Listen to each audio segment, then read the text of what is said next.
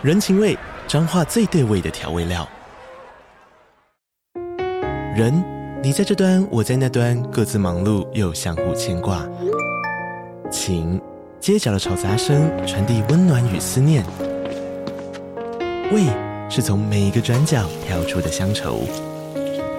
这里是彰化县政府 Pocket 节目《彰化早咖》，我是主持人内克。从彰化大小事各具特色到旅游攻略，透过轻松有趣的访谈，带着大家走进最在地的早咖。准备好了吗？彰化的故事，我们说给你听。以上为彰化县政府广告。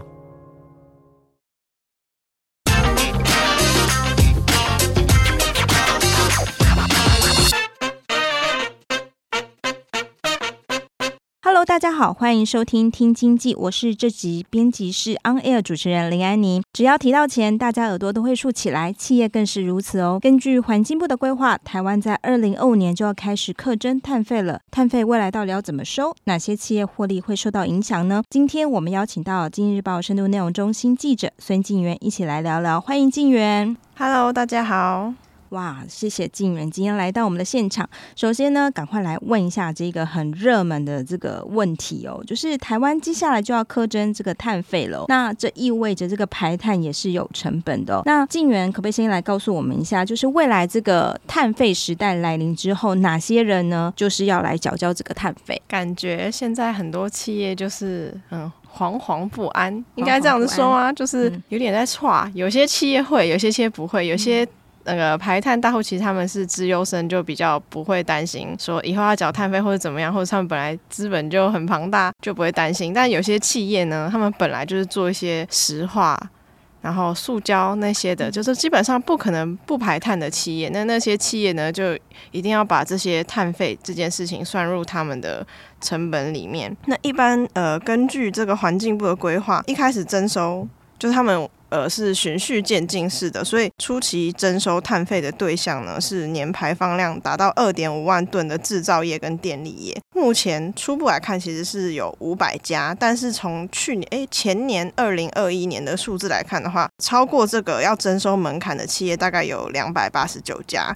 那排碳量总计是二点三三亿公吨，这个的话，我们就会想到说碳费。到底要征收多少钱？嗯，就是一顿碳是多少钱？现在环境部是没有公布的。那企业大家都会猜想说，一顿碳大概约莫会在三百元上下。嗯，这是大家比较就是心里会有个底，然后目前也都是以这个价格去算，说我总排放量乘上这个碳费，最后我要缴多少碳费给政府这样子。嗯，这样听起来，其实这个碳费，台湾在收这个碳费，可能不是 to C，不是针对我们民众在收，它其实针对企业，但也不是说全部的企业通通都按照你的碳排量来收钱哦，它其实是初级要针对大概。全台大五百多家，刚才提到是制造业，制造业里面当中可能又是类似像什么石化啦、钢铁或者半导体制成这种比较排碳量有超跨过二点五万吨门槛的人，可能就是要来缴这个碳费。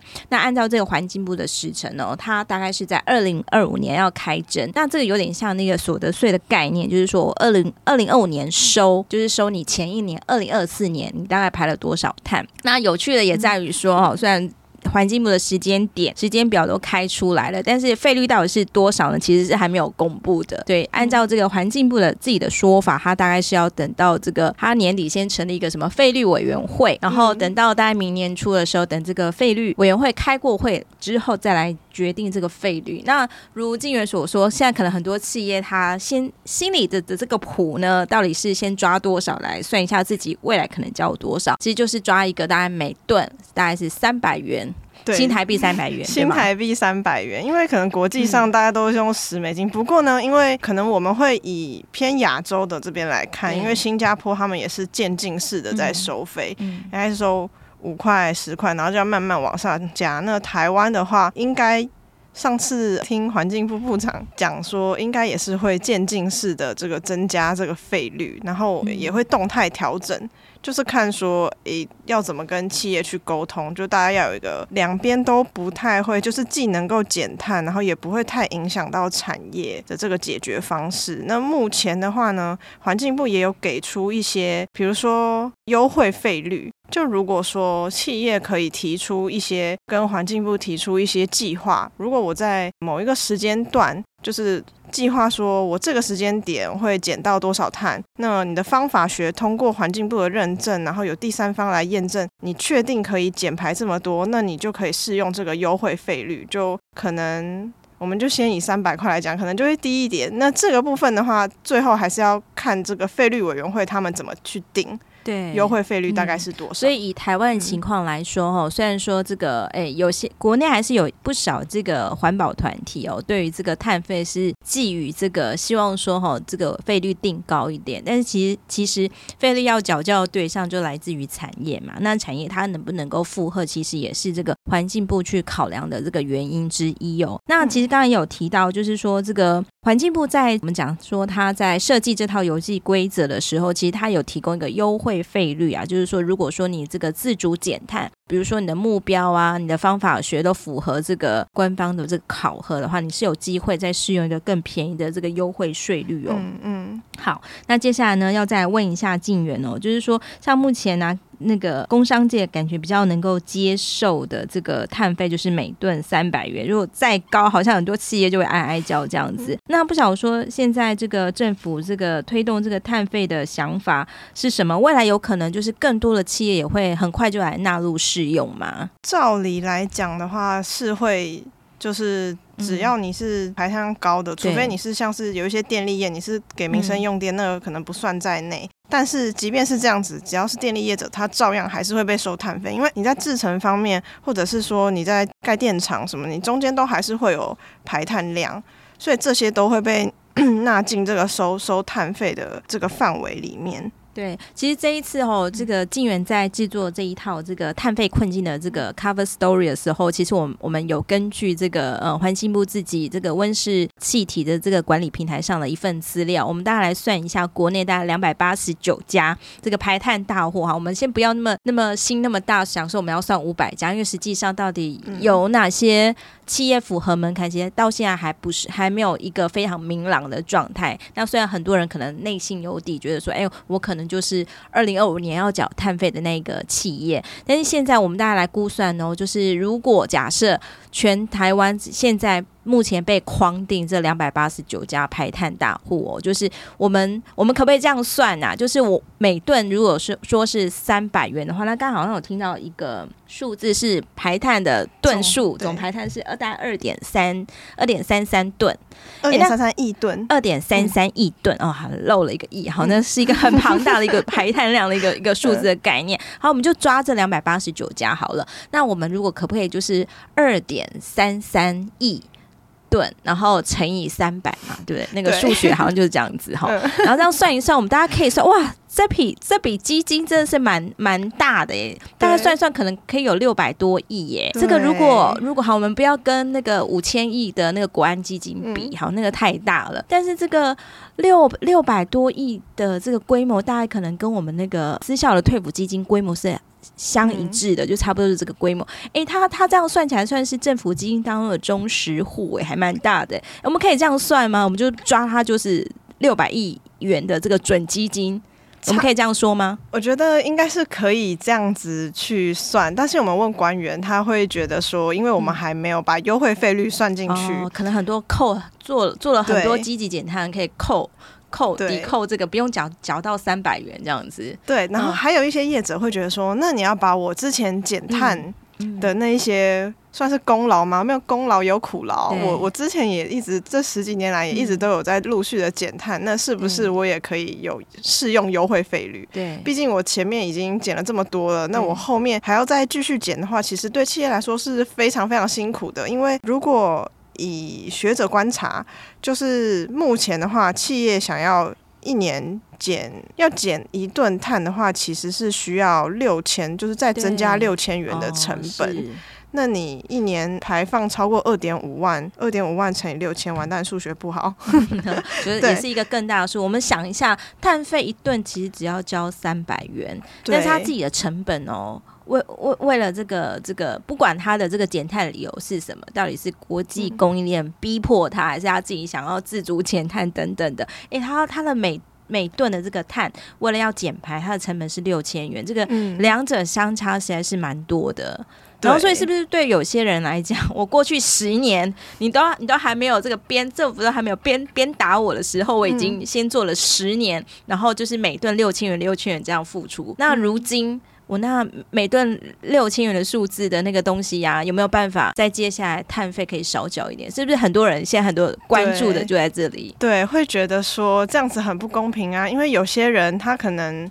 根本也没有在减碳，或者是说它减碳的成本本来就很高。嗯、那碳费你定这个，比如说你真的定了三百块好了，三百块到底对业界来说，或是对整个环境来说，对它到底是高还是低？那对我们环境成本是怎么样？因为算算这个碳费这件事情，你会其实有几种方法，就是第一个是你破坏环境会造成多少的成本，然后再来就是应该是一个是外部环境。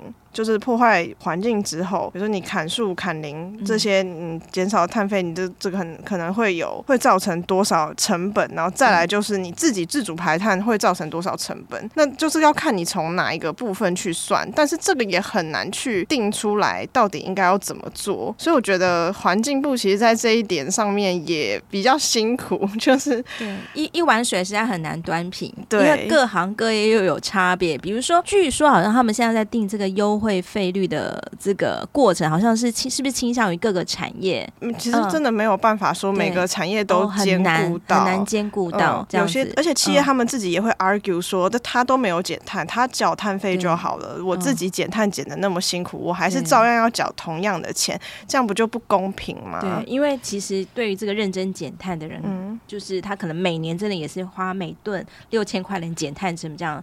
不断的花出去，但是其结果就是，哎、欸，他跟那个没有做、没有多花那六千的人。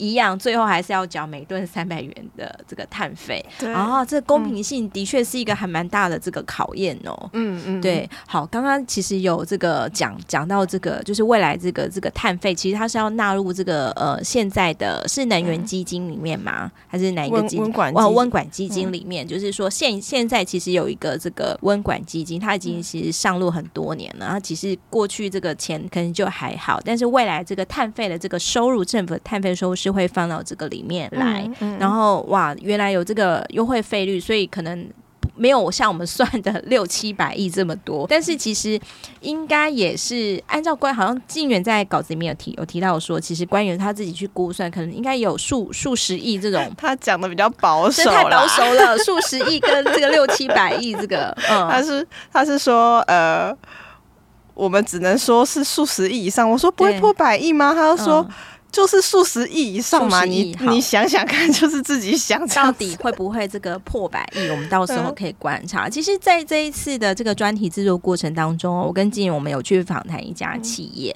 哇，这个碳费缴起来真是会让，的确会让人有点痛诶、欸，因为像比如说这一家，我们就孤影其名，不要。谈论到它是哪一家公司哦，但是它是一家这个鼎鼎有名的这个呃石化类的公司哦。它如果按照它在那个 report 给那个环境部的这个碳排放资料来看，哇，它一年大概算一算要缴个五六十亿的这个碳费耶，五六十亿哦。对，哇，那听起来是真的还蛮这个蛮吓人。那当然，这个集团是因为说它的真的蛮庞大，然后就是这个缴一口气要缴五十亿，那这五十亿对他们家企业来讲，其实这个公司里面的这个高管其实也说，其实我们一年为了这个减排，过去为了这个减排，一年付出的成本早就超过这个这四五十亿、五六十亿这样的水准。然后，但是的确对有些未来的一些一些公司来讲，哎，真的，你的财报上如果说突然。列了一笔，你要缴交五十亿的碳碳费，哎、欸，这个真的是还蛮蛮惊人跟吓人的，对吧？对，我们现在就可以来聊到上市贵公司缴了碳费之后，到底会发生什么事情呢？嗯，如果是我们可以讲中钢吗？那、嗯、我们可以讲中钢吗？我们可以在 好中钢怎么了？中钢的话，我们就可以，因为其实这个都是公开资料，对对，对，我们可以在这个呃环境部的这个温室气体的这个公开资讯的平台上面看到说，其实中钢它呃一年的碳排量。差不多是两千两百一十四万吨。嗯，那如果说没有说没有考虑到优惠费率这些事情，然后我们也是以这个假定对，对假设情境哦，我们现在是假设假设假设中钢，我们就随便挑二八九。家公司当中一家来算算看，嗯，对，然后呃，如果是三百元来计算的话，一年要缴的碳费就是六十六点四亿啊，刚跟刚才那一家那个石石化集团其实差不多，哇，那这样听起来很吓人呢。如果说这两家公司都可以作为那个国内这个排碳大户的一个代表的话，他缴交的碳费规模是真的很大。不过我们讲这五六十亿是说这个在没有考虑优惠费率，搞不好他过去哎就是做的很好，所以。这个未来也会很积极，所以也许环境部会给他很不错的这个费率啊。但是我们不考虑这个情况，然后也也考虑就是假设这个碳费就是每吨三百元情境，还是要缴这么多哎、欸。嗯，那对一些真的真的有在在意财报，应该是每家公司都很在意啦。就是说对，对、这些上市位公司来讲，一下子如果这营收少掉五十亿，真的很吓人呢、欸。对啊，那这样子的话，其实呃业者就有讲到说，你看他们你。我们自己去看他们的获利，就可以大概算出来说，到底哪一些公司，它只要被收了碳费，就一定会痛。对，那它到底要怎么去更积极的去减碳？对，他如果都已经被收这个碳费了，它还要再多花钱去减碳，然后再加上现在大约大部分的排碳量，呃，排会排碳的部分都是来自电力。嗯，那你又要去买这个绿能。对，你买绿能呢，不像一般的电费那么便宜，嗯，基本上就是一定会贵嘛，一定会超过现在原有的这个价格，嗯，大概。超过一两块都会，市电差不多是两块多嘛，哈、嗯，然后绿电像我们听说到这个一度大概是卖五块钱这样，以后会不会更贵不知道，但现在就知道说这个绿电跟这个市电，一般我们用台电这个电的差价，差不多就是三四块钱这样子，嗯，对。对，所以说这等于说它其实压力非常的大，哎，就是很很多各种各种不同的。一切的成本就在升高，那你要怎么？你的这个获利还能够再成长吗？对，我猜想，现在对很多这个叫永续长嘛，或者说这个财务长，可能是还蛮头痛的。一来，他可能就是这个算盘可能要压好几个这个因素。到底我是去缴这四五十亿的这个碳费就好了吗？还是说，哎，真的还是要努力这个减碳？减碳，也许我适用好一点的这个优惠费率。然后，也许呢，比如说，哎，这绿电假设要买，可能买多少？买多少可以来减碳？哇，这个真的是突然有一个眼前有一个很庞大的这个复杂的 ESG 财务模型在眼前，哇，这让很多企业都会很这个头痛的，也很烧脑的。对，而且又是后年的事情，而且重点是你还不知道说到底那个费率是多少，是多少？对，虽然大家都觉得可能就是三 百三百元了，出期不能再高了这样子。对，好，那接下来也想问一下哈，其实哦，就是。各家企业它应对这个 ESG 或对减碳，其实想法真是百百种。其实我们都听过各种，诶，听起来都很矛盾的。但是其实听放到各家的这个企业当中，又好像很听起来又仿佛又很有道理。比如说，呃，有的企业大家就会认为说，诶。这个公平性是真的很重要诶，因为这个我有没有减碳，他有没有减碳，我们不能最后就是大家就是以这个一顿三百元来了结吧？嗯、就是是不是政府还更应该就是再多科以一些责任或什么什么的？那其实同业间也也会担心说，诶，会不会有人就觉得说？我只要这个缴碳费就好。哎，你这个排碳大户啊，其实就是你还不是对全台湾所有产业收。哎，我我虽然是庞大的这个排碳大户，但是我也有缴庞大的这个碳费。也许有人真的双手一摊，他就不不哎缴了缴了费用就好了，留下买路财。会有这种状况吗？到底这个碳费对企业来说是一种鞭子，还是一种胡萝卜的感觉？哪一种是比较像？两个都有，但一定是会有企业会觉得说，我宁愿就是把这个碳费缴一缴就好了。嗯，因为大家都还是要赚钱为主。如果诱因不够大的话，怎么可能会去做这件事情呢？我今天缴了这个碳费，跟我今天减碳要花更多钱，那我宁愿是先缴碳费就好。那之后未来会怎么样也不知道，因为其实有些企业我们在讲这个碳费这件事情的时候，就是会考虑到永续这件事情。这些企业有没有希望自己的企业是永续的？嗯，那如果他没有这个想法的话，基本上对减碳没有什么太大的帮助。嗯，那就要看回归说企业自己。他们对这个呃环境的责任啊，真的是讲到 ESG 啊，社会责任啊这些，他们有没有放在心里面？对，有没有想要持续的呃社会共好之类的这样子？其实大概两年前的时候，嗯、我们大概跟同事一起来开始做一些 ESG 的题目。其实两年前，其实台湾的。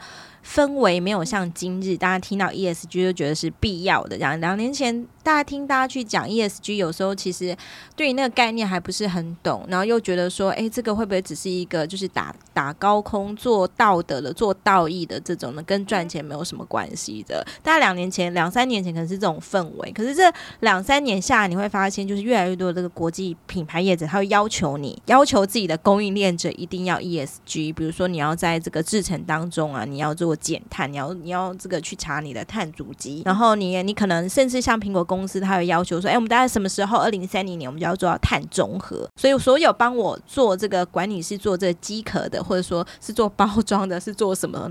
不管你是做哪一个 part 的供应商，你都要一起来跟我做减碳。如果你没有达到，很抱歉，你可能没有办法在我的这个供应链生存。这也是大概为什么说这几年来，其实开始有一些企业，它开始就是哎。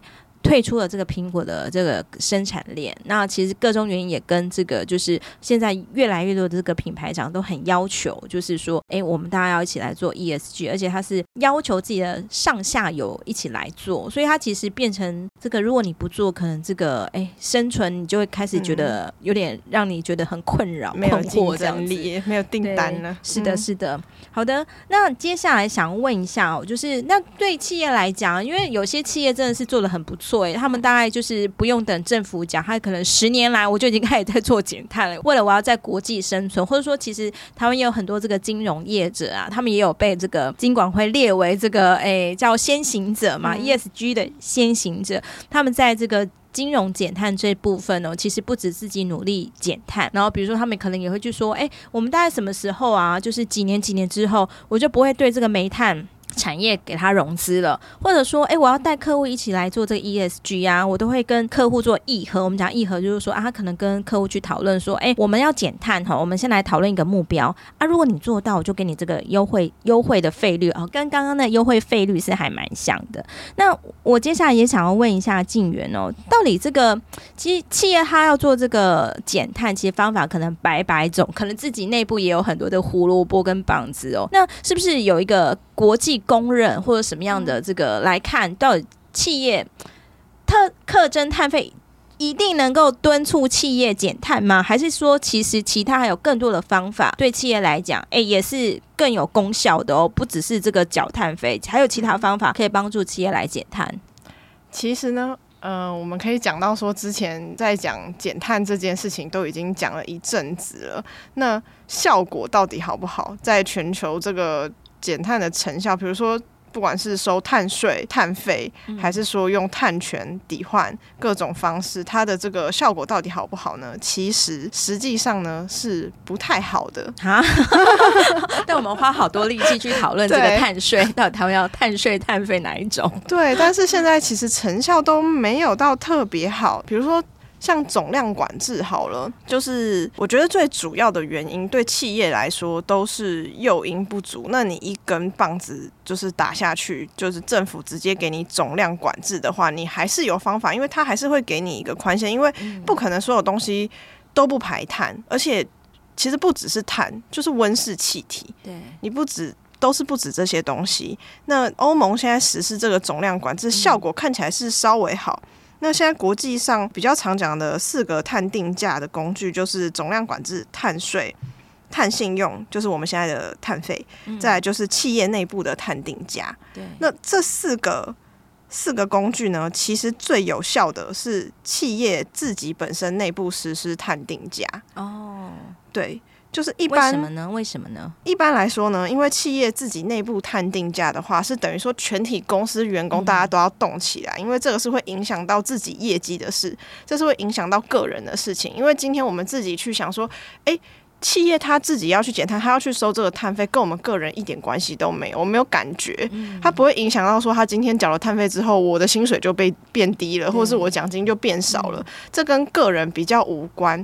那如果是企业自主去实施这个碳定价的话，就等于说你做任何排碳的事情，你都会影响到自己的绩效，那你就会会痛，就是真的到个人身上的话，就是会痛。对，那现在的话，我们去实施这个。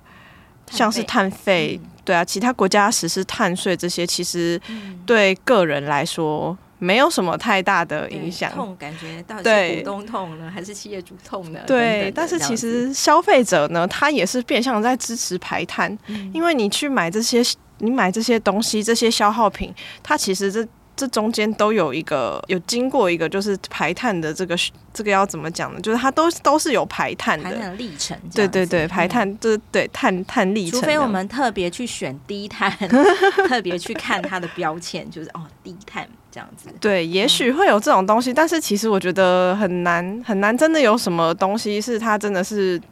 低碳的，因为在工业革命本来大家都讲求效率，你你要讲求制造，你要快速，那就一定会有这些问题。那再加上要讲到更细的话，连员工通勤都可以排碳了。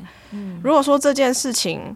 但我觉得，如果这这件事情一旦实施的话，我觉得这就是各地民怨啦。就是怎么可能大家都会觉得说，天哪，你这个是要这个总量感是实施到个人，每个人每个月基准排碳多少这样子？对，就等于说你要在我的其他地方，你我的税收里面还要再加一个碳费，是不是？我这我这一年排了多少碳，你全部都要跟我收，那这样农业就要搞不下去了。对，其实哈，这个碳费真的有点，哎、欸，这个我们都讲说它这个双面刃，一来呢，既要让你觉得说，哎、欸，这个。呃，排碳是有让你体会到排碳是有成本的，然后那个费率如果定太低，其实你没有什么感觉，嗯、你可能就这样缴缴就了事，你也不减碳。但是对企业来讲，这样听起来其实是这个碳定价，企业自己去做碳定价，这个是会非常这个效果会比较好。那我们其实之前有采访过一家有做这个碳定价的一家这个银行。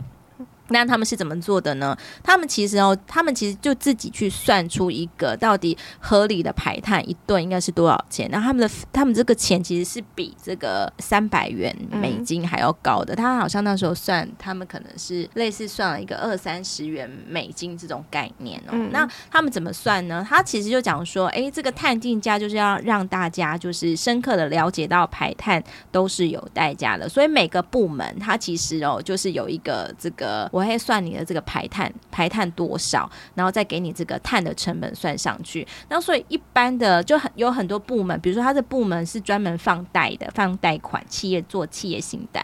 那如果说他的这个没有认真帮客户减碳，然后然后这个也而且也把这个贷款呢都放给一些高碳排的公司的话，那他这个部门的这个碳排碳排量就会非常的大。那如果再乘上，比如说我们刚才讲讲。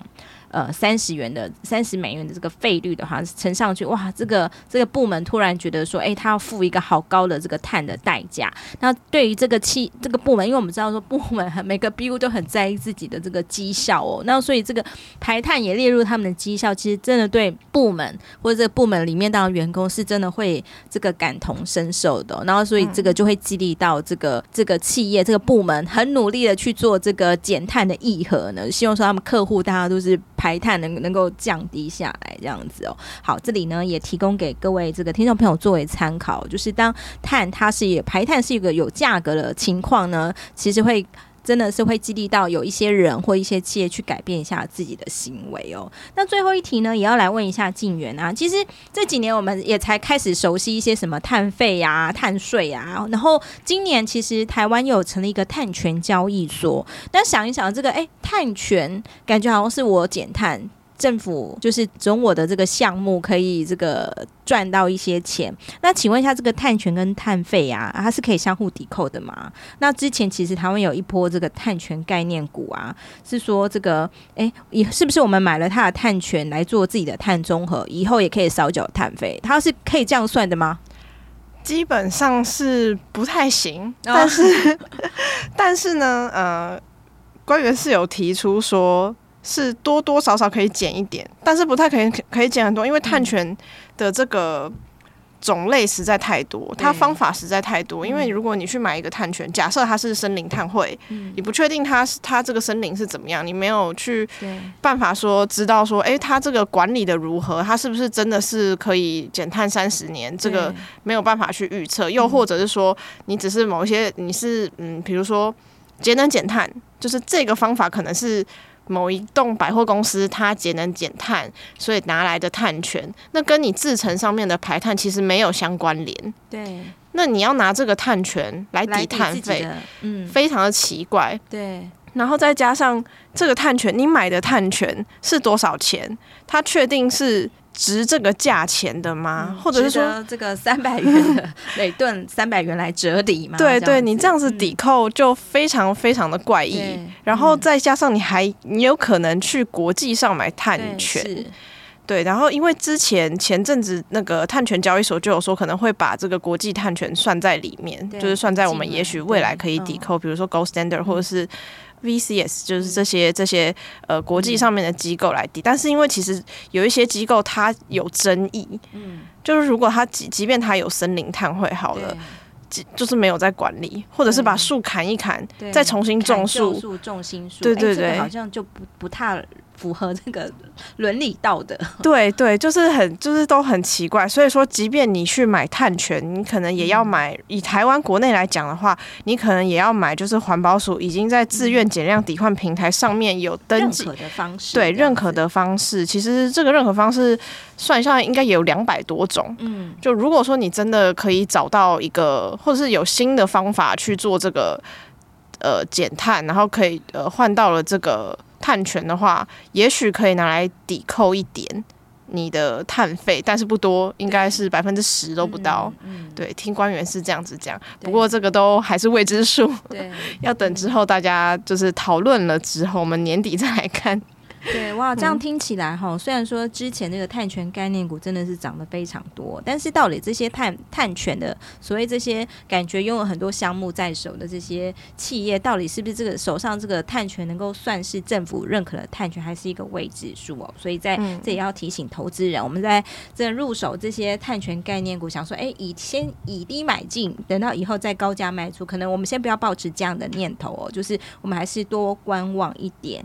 好的，今天我们很谢谢。谢谢静原来节目当中跟我们分享，希望对听众朋友们有所帮助。如果有兴趣呢，我们可以上我们今日报网站来搜寻这一套好看的专题，叫做《碳费困境》。今日报推出的数位订阅内容服务有很多的国内外产业深度报道，有兴趣的听众朋友也欢迎订阅阅读。喜欢我们的朋友也不要忘了给我们五颗星评价哦。如果有任何想要听的题目，或者对本集节目有什么样的建议呢，也请留言告诉我们。好的，我们今天就谢谢静源了，谢谢，拜拜，谢谢大家，拜拜。